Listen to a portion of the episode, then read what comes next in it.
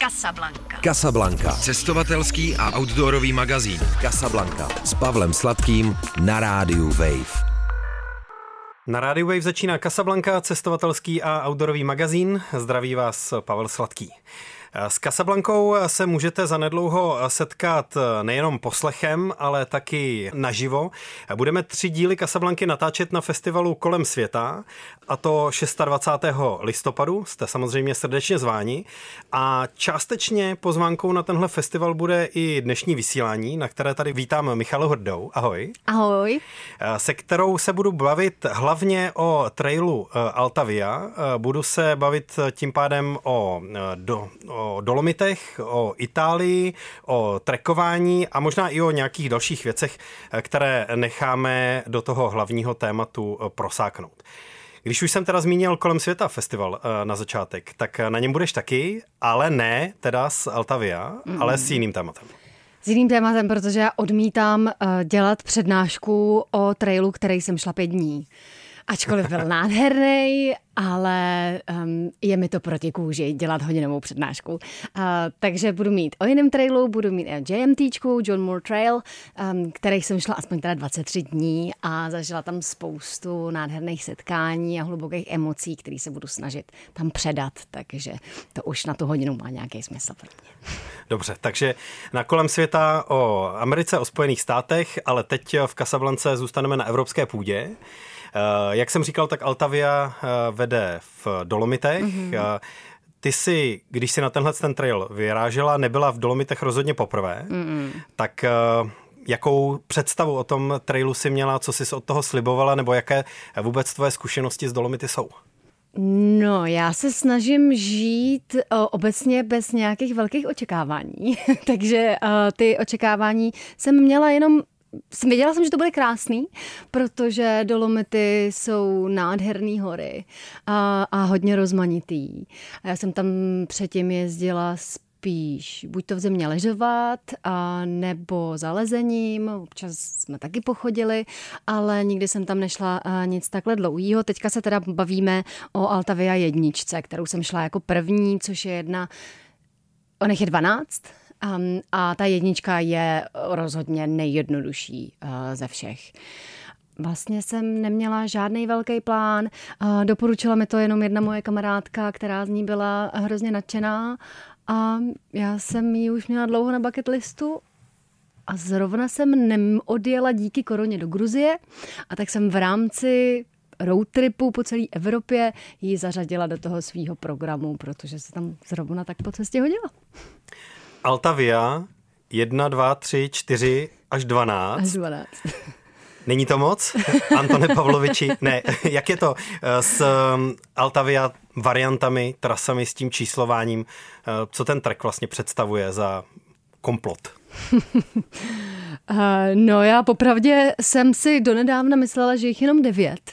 Eh, zjistila jsem, až když jsem začala googlovat teďka na konci září, jsem se podívala na tu Altaviu čtyřku a jenom jsem hledala vlastně jakýkoliv, jakýkoliv část Alp, kde bude hezky. Uh, protože bylo fakt hnusně, mělo, uh, ta předpověď byla špatná a Dolomity byly jediný, který tak nějak jako byli um, přízniví k tomu počasí. No a zjistila jsem, že jich je fakt 12 a některý jdou až třeba téměř k Lago de Garda.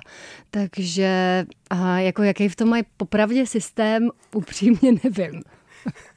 Italský systém. ano.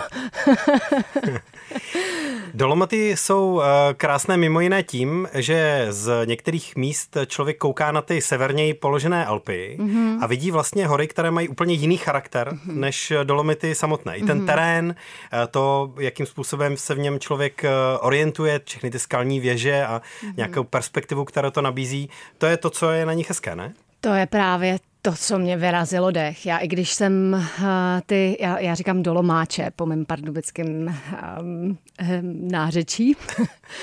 uh, dolomáče jsem znala um, z toho lezeckého hlediska, občas jsem tam prochodila nějaký ten denní trek, ale to, co mě vyrazilo ten dech, byla opravdu ta neuvěřitelná variabilita a variace, jak se to mění přes ten den, když jdu a prostě pětkrát denně šestkrát, desetkrát. Mně padá huba v každém druhém údolí. Jak je to zase úplně jako brutálně jiný. Přesně ty věže skalní, ty špičatý vrcholky, louky, údolí. To je fakt neuvěřitelná variata, va, variabilita, kterou jsem v životě nikde jinde v žádných horách nezažila. A proto se Dolomáče stávají těma nejkrásnějšíma horama, přes který jsem kdy šla. Ještě jsem zatím nepotkala krásnější. Tak jaká konkrétně je ta trasa číslo jedna? Odkud, eh, kam to vede, jaký to má průběh, eh, nastín nějaký ten mm-hmm. základ, ty základní parametry. Mm-hmm. Tak jednička, jak už jsem řekla, je jedna z těch eh, nejjednodušších a myslím si, že je fakt skvěle naplánovaná. Třeba ve srovnání s Tour de Mont Blanc nevedla vůbec žádnou civilizací. Zásobování na 120 kilometrech, tam bylo možnost jedno, což jsem ani dopředu nevěděla, takže jsem si všechno sebou nesla. Samozřejmě je tam po cestě spoustu chat, kde se může člověk najíst, případně i ubytovat, když bude chtít.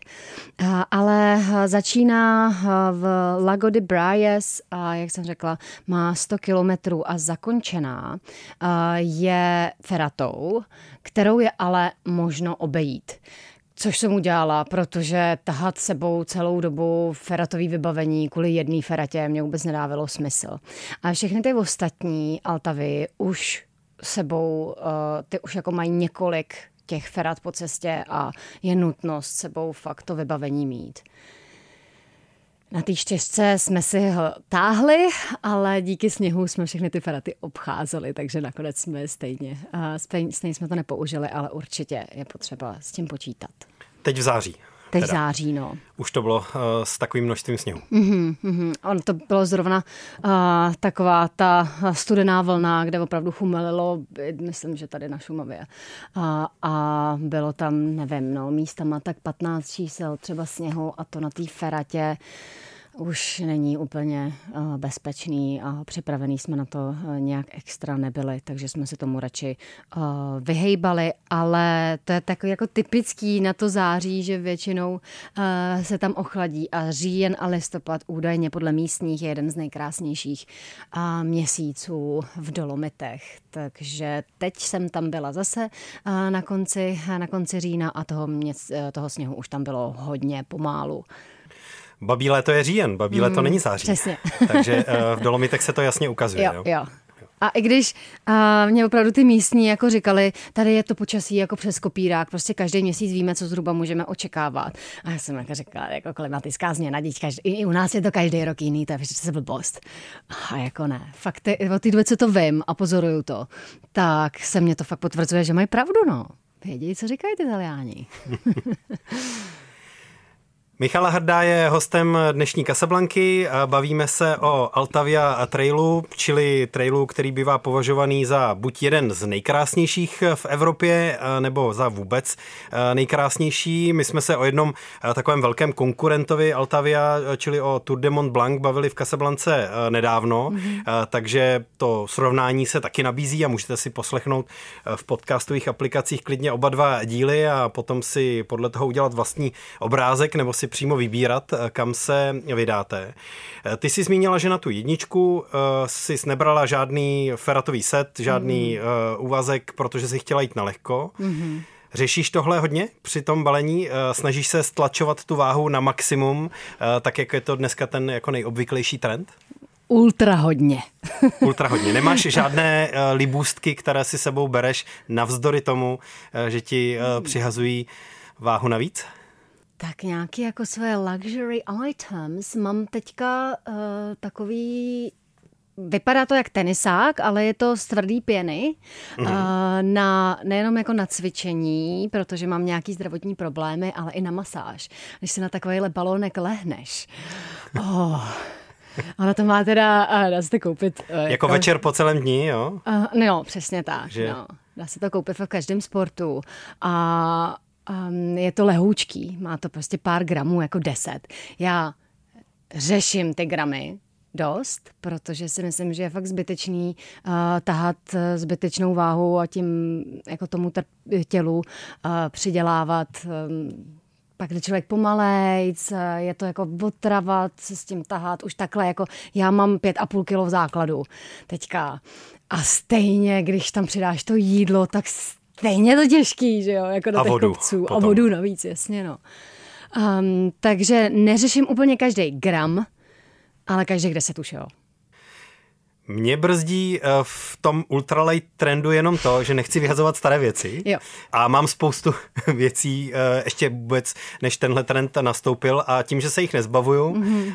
tak je prostě tahám sebou a jako nedosahuju zdaleka takových úspěchů při schazování zátěže. No. Jasně, no. Já samozřejmě jako na tom svém vybavení makám už několik let, vlastně od Islandu, což je nějakých pět let možná. A, a samozřejmě je to všechno jako postupný, ono to je jako, co si budeme povídat, všechno dost drahý. A, takže a postupně jako to obnovuju, zkouším a to, co už nepoužívám, tak prodám. Jo, neskladuju to doma, i když teďka je pravda, že mám tři spacáky. Ale se nemůžu rozdat, který, rozhodnout, který pustím, takže... No tak minimálně jeden lehčí a jeden... Vlastně čtyři. Čtyři.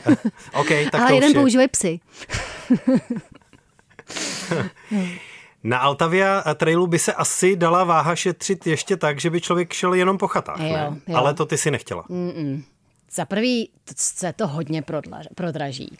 A jak jsem říkala, já jsem to měla v rámci nějaký cesty um, podstatě jsem měla tři měsíce, myslím, dva a půl uh, po Evropě a to člověk už musí jako koukat na nějaký ten rozpočet a dávat 30-50 dolarů, uh, pardon, euro uh, za to ubytování za prvý já to nepotřebuju. Pro mě je ta komfortní zóna pod tou plachtou, anebo ještě víc jako pod um, oblohou s hvězdičkama.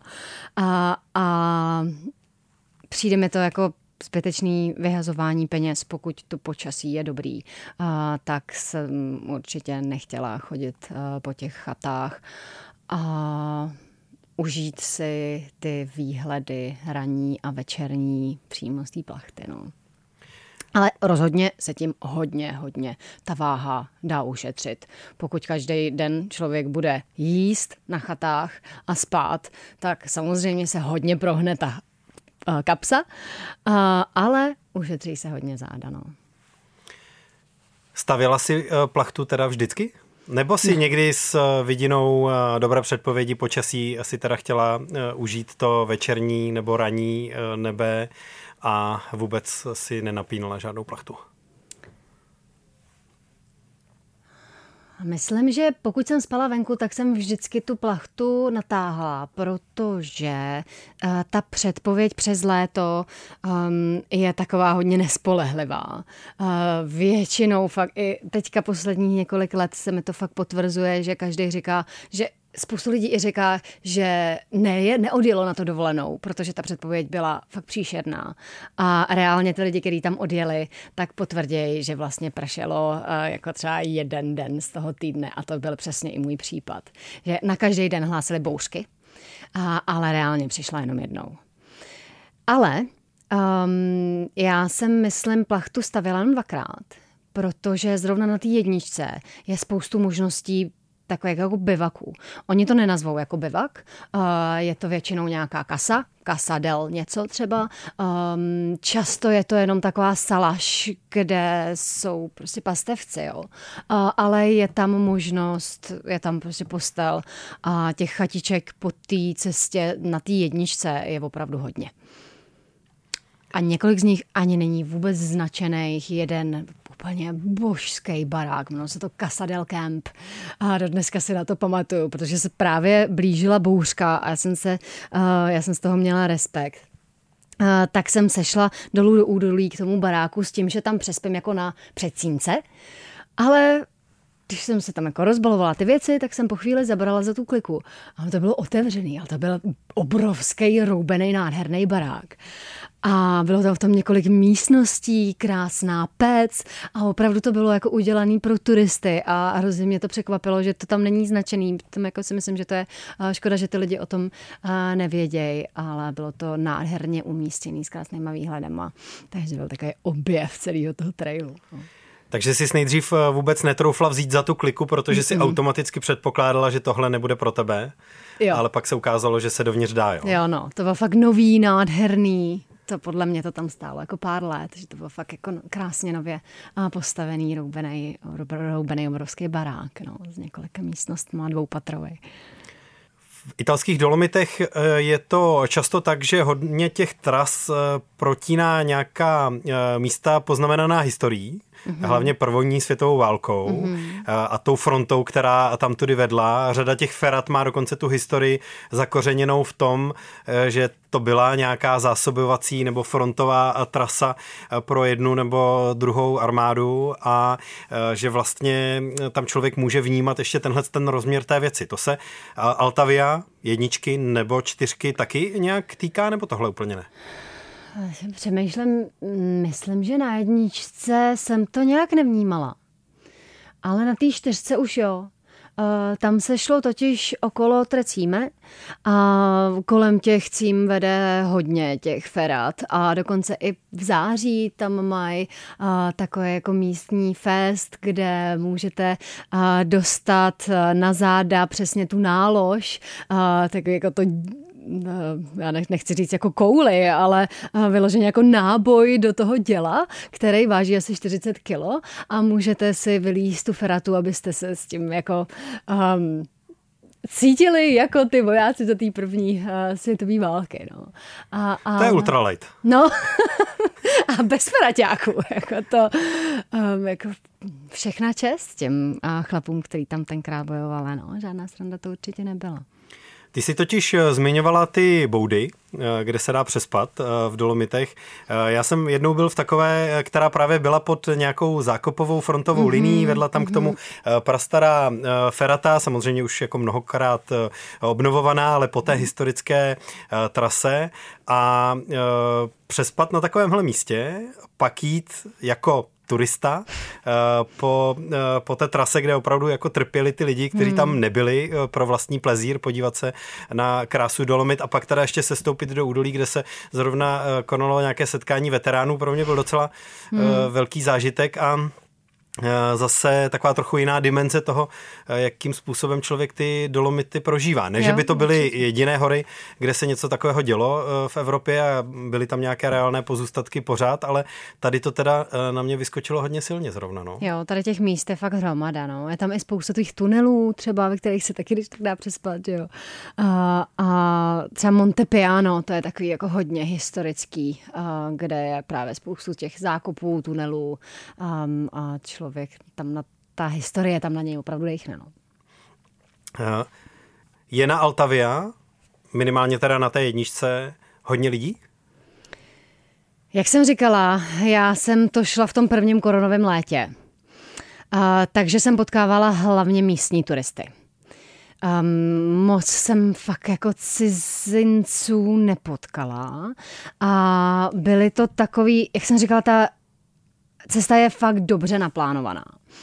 Takže se snaží vyhejbat těm úplně jako nejvíc populárním asi místům, když um, Nevím, vyloženě se snaží vyhejbat, ale já jsem si třeba uh, jednou jsem jako sešla blbě uh, z trasy a už se mi nechtělo vracet, tak jsem řekla, tak to švihnu tady uh, s kratkou a pak jsem toho hodně litovala, uh, protože to přesně vedlo jako přes tu silnici turistickou, odkud vycházeli všichni tu turisti. A um, byla jsem na sebe hrozně naštvaná, že jsem se nevrátila zpátky uh, na tu trasu. Ale jinak jsem jako ne, ne, ne, jak když jsem zrovna byla v těch turistických místech, tak jsem tam byla buď to brzo ráno, anebo pozdě večer, takže jsem nevnímala nějaký jako velký davy.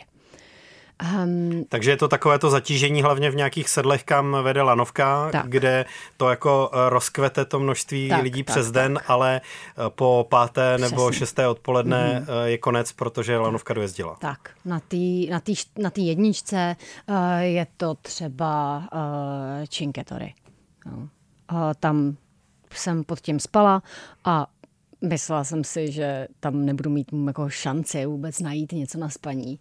A když jsem tam přišla, tak tam už vlastně skoro nikdo nebyl, protože přesně lanovka dojezdila. A přišli ještě, já jsem, ono to je jako kempování v Dolomitech. Oficiálně je povolený jenom v nouzi. A samozřejmě, když jako jdu takovýhle trail, tak úplně nejsem v nouzi, ale zároveň nemůžu se jít někam, um, jako kde, um, do vesnice, kde se, kde se ubytuju, že jo. Takže v těch horách um, to moc nikdo neřeší. Samozřejmě, pokud kempuju nějak jako rozumně, jo, um, je potřeba opravdu používat mozek v tomhletom a, a nebej takový ten klasický turista, který si rozdělá se stan kdekoliv a pošlape tam nějaký orchideje vzácný a musí prostě u toho, u toho přemýšlet a nechat za sebou samozřejmě co nejmenší stopu.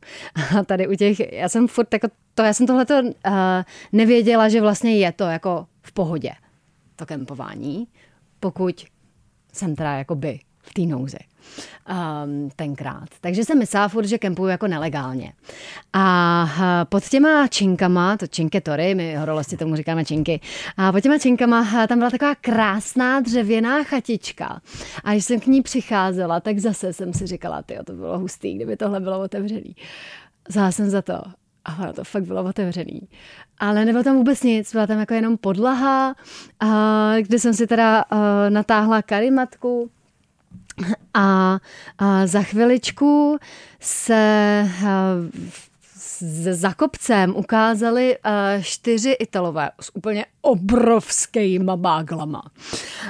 A před tou mojí chatičkou si tam otevřeli prostě stan. Jo, já jsem se vždycky snažila se tak jako nějak schovávat a oni tam prostě na tom turistickém místě prostě hnedka rozbalili stan. A říkám, ale chlapi, a není to náhodou jako uh, nelegální to kempování tady jako v těch dolomitech? A oni se na mě jenom tak podívali. Říkám, v Itálii máme takových zákazů, který nikdo nedodržuje. No vůbec neřeš tohle. A z těch batohů potom začínali uh, vytahovat obrovský teleskopy. To byl fakt třeba metr prostě teleskop. Protože uh, byla nějaká já už ti nevím, myslím, že byl Uran blízko Saturnu nebo něco takového prostě. A oni uh, to tam jako ty hvězdy chtěli pozorovat a fotit s těma, uh, s těma činkama, no, který jsou opravdu uh, jako krásný a pohledný. No. Takže to byla taková zajímavá Hmm, zkušenost. A teď úplně nevím, jestli jsem ti odpověděla na tu původní otázku. Já teď vzpomínám, jaká byla ta původní otázka. ne, ale odpověděla si příběhem a to je hlavní. Takže si předpokládám se chopila příležitosti a uh, aspoň trochu uh, jejich teleskopy taky využila? Jo, jo, jo. Akorát, že um, ono nejdřív ze začátku bylo uh, zataženo, uh, takže oni tam tak jako stepovali a čekali, tak uh, na chvilku, když něco vylezlo, tak jsem se podívala, ale potom jsem byla unavená a šla jsem spát. Ale asi v jednu ráno jsem šla na záchod a oni tam zatím stáli už bylo jasno, ale já jsem byla unavená a vrátila jsem se zpátky do spacáku a nějak jsem to neřešila. Ale a když se to maličko jako roztáhlo, tak jsem se podívala, bylo to moc hezký, ale ty mráčky tam se trošku honily, no, tak to nebylo no. A když večer um, nedorazí žádní nadšenci do astronomie, asi sama, uh, tak co děláš? Uh, sníš jídlo uh, a jdeš spát, nebo si něco čteš nebo medituješ nad průběhem uplynulého dne? Co děláš, když jsi solo na trase? Když jsem solo, tak většinou, než si člověk jako uvaří, že jo, nají, tak to nějakou dobu zabere. A, a potom se snažím rekapitulovat ten den, napsat si to do denníku, napsat si uh, flow list, což uh, píšu každý den, když nejsem na cestách, prostě nějaký tři pozitivní věci, které se mně staly a nebo který mě udělali radost a trénuju tak svůj mozek na to, abych se soustředila na pozitivní a negativní věci, což se tady v Čechách je docela výjimečné, řekla bych. a... Proto jsi tak často v Dolomitech, jo? um, Uh, ne, ne, já myslím jako, že Češi uh, to moc nedělají, že Češi právě se soustředí na ty negativní věci. Mm. Um, ne, že máš a... problém tady zažít pozitivní ne, věci, ale pozoruješ to, že uh, se Češi málo soustředí na to pozitivní, tak, co tak, se jim přihodí? Ano, ano. Jo. No. A, ale tohle je skvělý nástroj, no, ten flowlist. Fakt se jenom večer sednout a třeba s partnerem, s dětma, prodiskutovat ne, jak bylo ve škole nebo jak bylo v práci, ale co hezkýho se dneska stalo. A ten mozek si jako zvykne úplně jinak a funguje to skvěle. No. A, takže si a, eh, napíšu teda um, nějakou sumarizaci a, eh, toho dne, aspoň teda v, nějakým, v nějakých kratších bodech minimálně.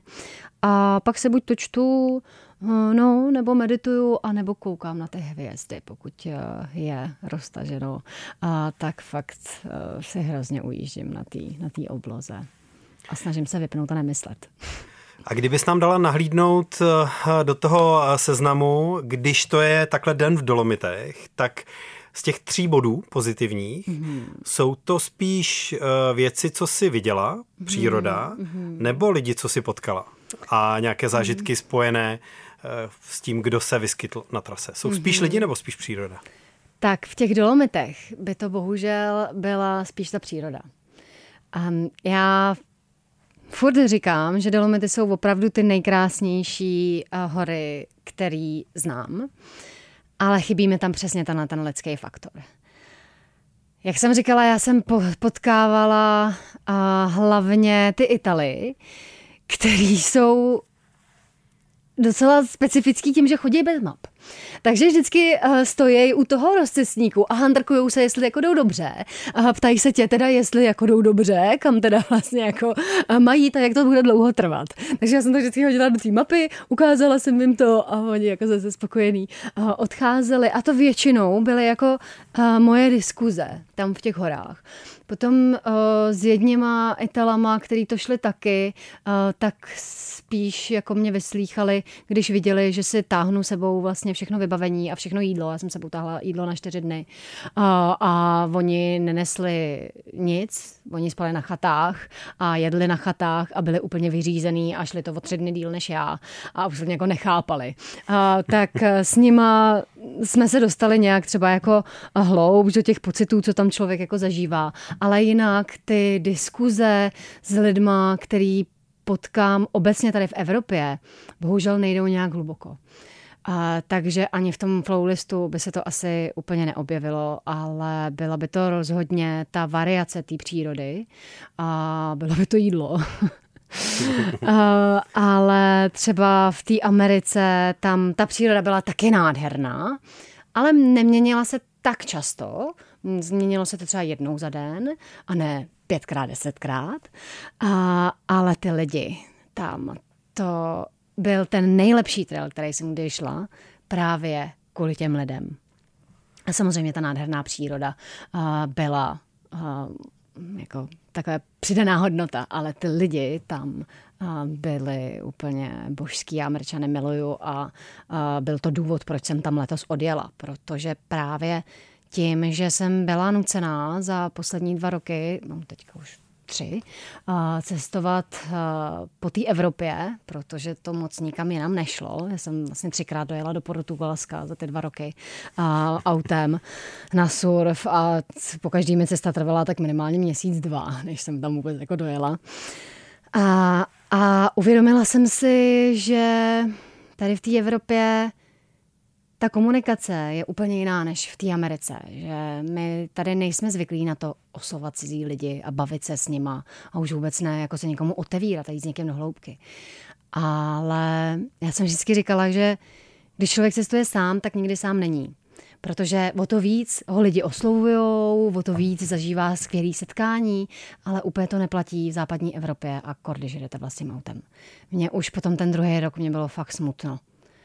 A když jsem přemýšlela letos, kam pojedu, tak eh, Norsko byla jedna, eh, jedna z těch možností a pak jsem si řekla, tyjo, ale mě tam bude zase hrozně smutno. To já si nemůžu udělat. A hlavně jsem si uvědomila, že za ty dva roky jsem se hodně přizpůsobila tomuhle tomu evropskému konceptu komunikace a že jsem přestala oslovovat ty cizí lidi a že už jako s nima nejdu uh, tolik. Otevřená jsem furt a to mi zůstalo, ale když jsem přijela z Havaje, tak jsem přišla do obchodu a prodavaček jsem se ptala, jak se dneska máte a teď oni, u nás jako něco takového není úplně běžný, ale um, zažila jsem fakt nádherný rozhovory jenom protože uh, jsem oslovila cizí lidi a pak jsem došla do chvíle, kdy jsem se uvědomila, že já jsem tuhle tu schopnost ztratila. A řekla jsem si, no tak není mi v tom vůbec dobře, pojď to změnit. A teď jsem přišla do toho krámu.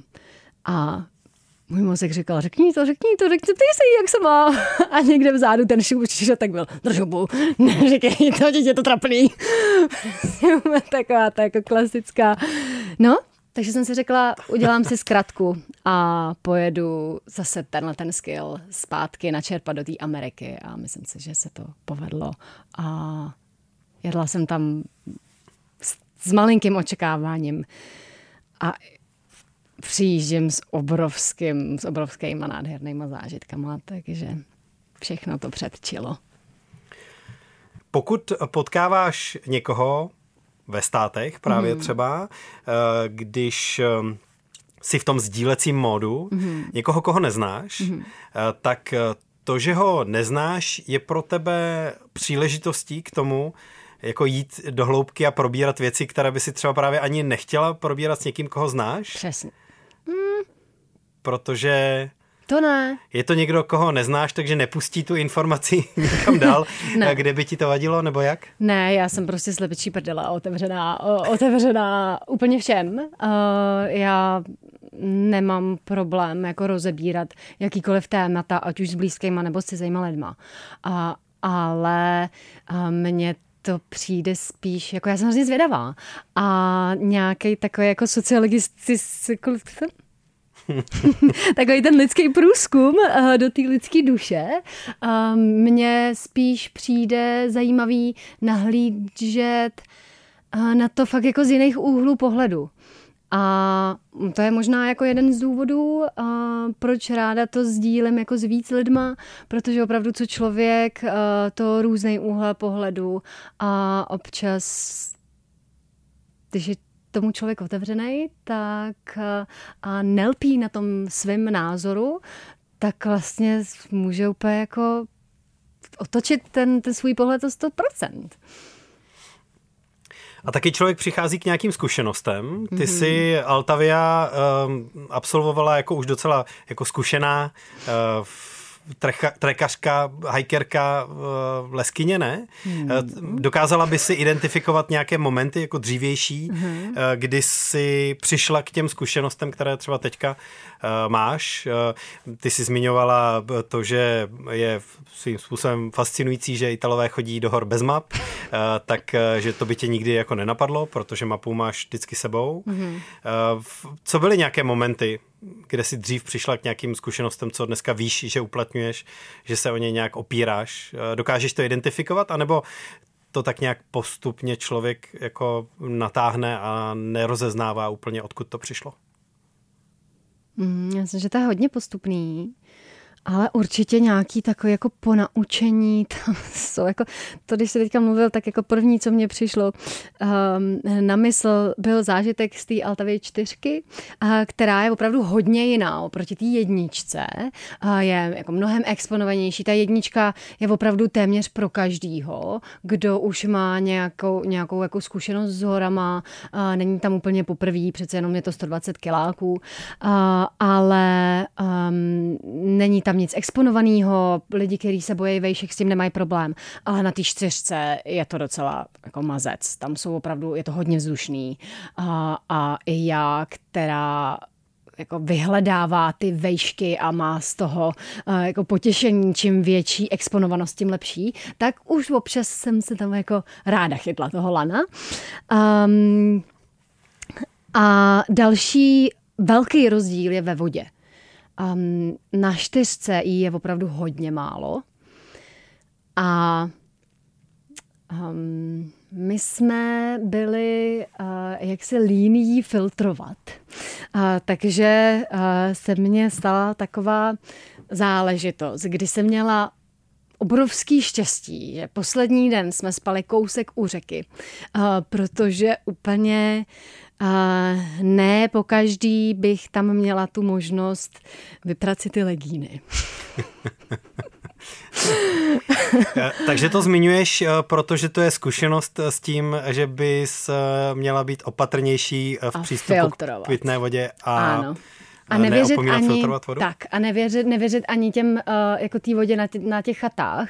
Já jsem vždycky, oni aby se jako pojistili, tak většinou na těch záchodech tam mají napsaný, že voda není pitná.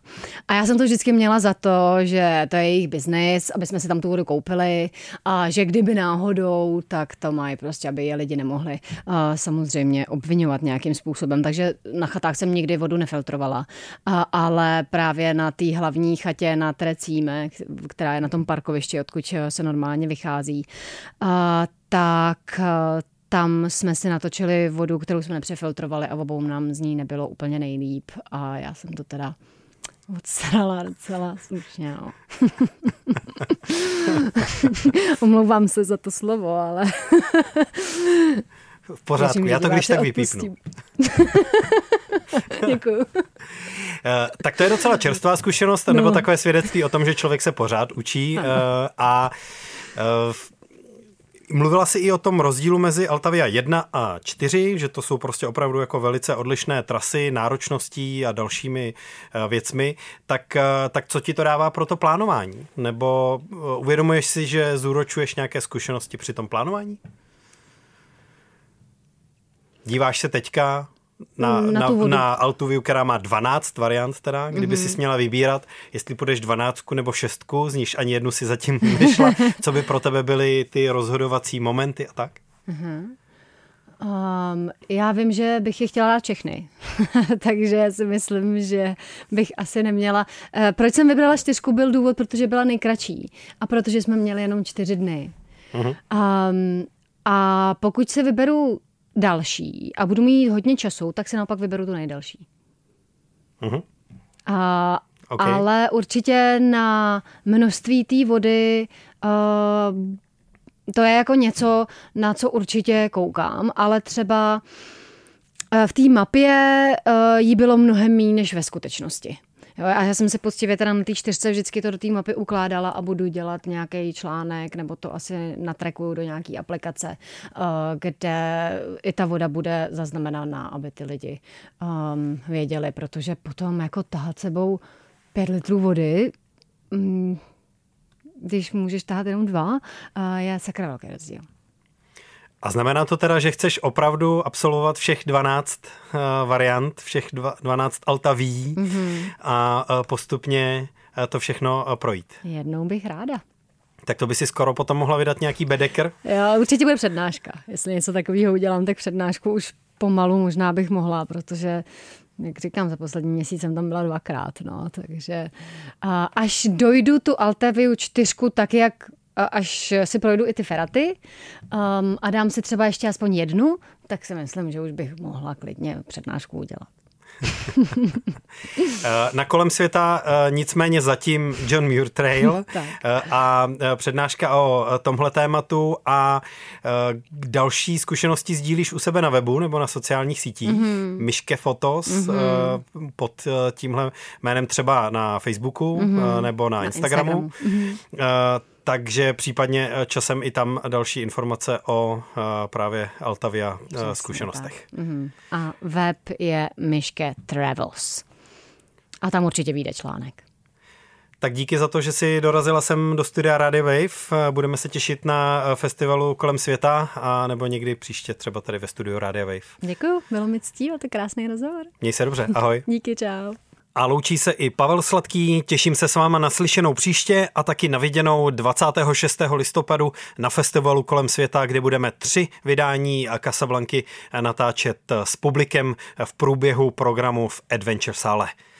Mějte se krásně, ahoj. Casablanca. Casablanca. Cestovatelský a outdoorový magazín. V džungli, v poušti, uprostřed oceánu. Poslouchej Casablanku jako podcast. Kdykoliv a kdekoliv. Více na wave.cz lomeno podcasty.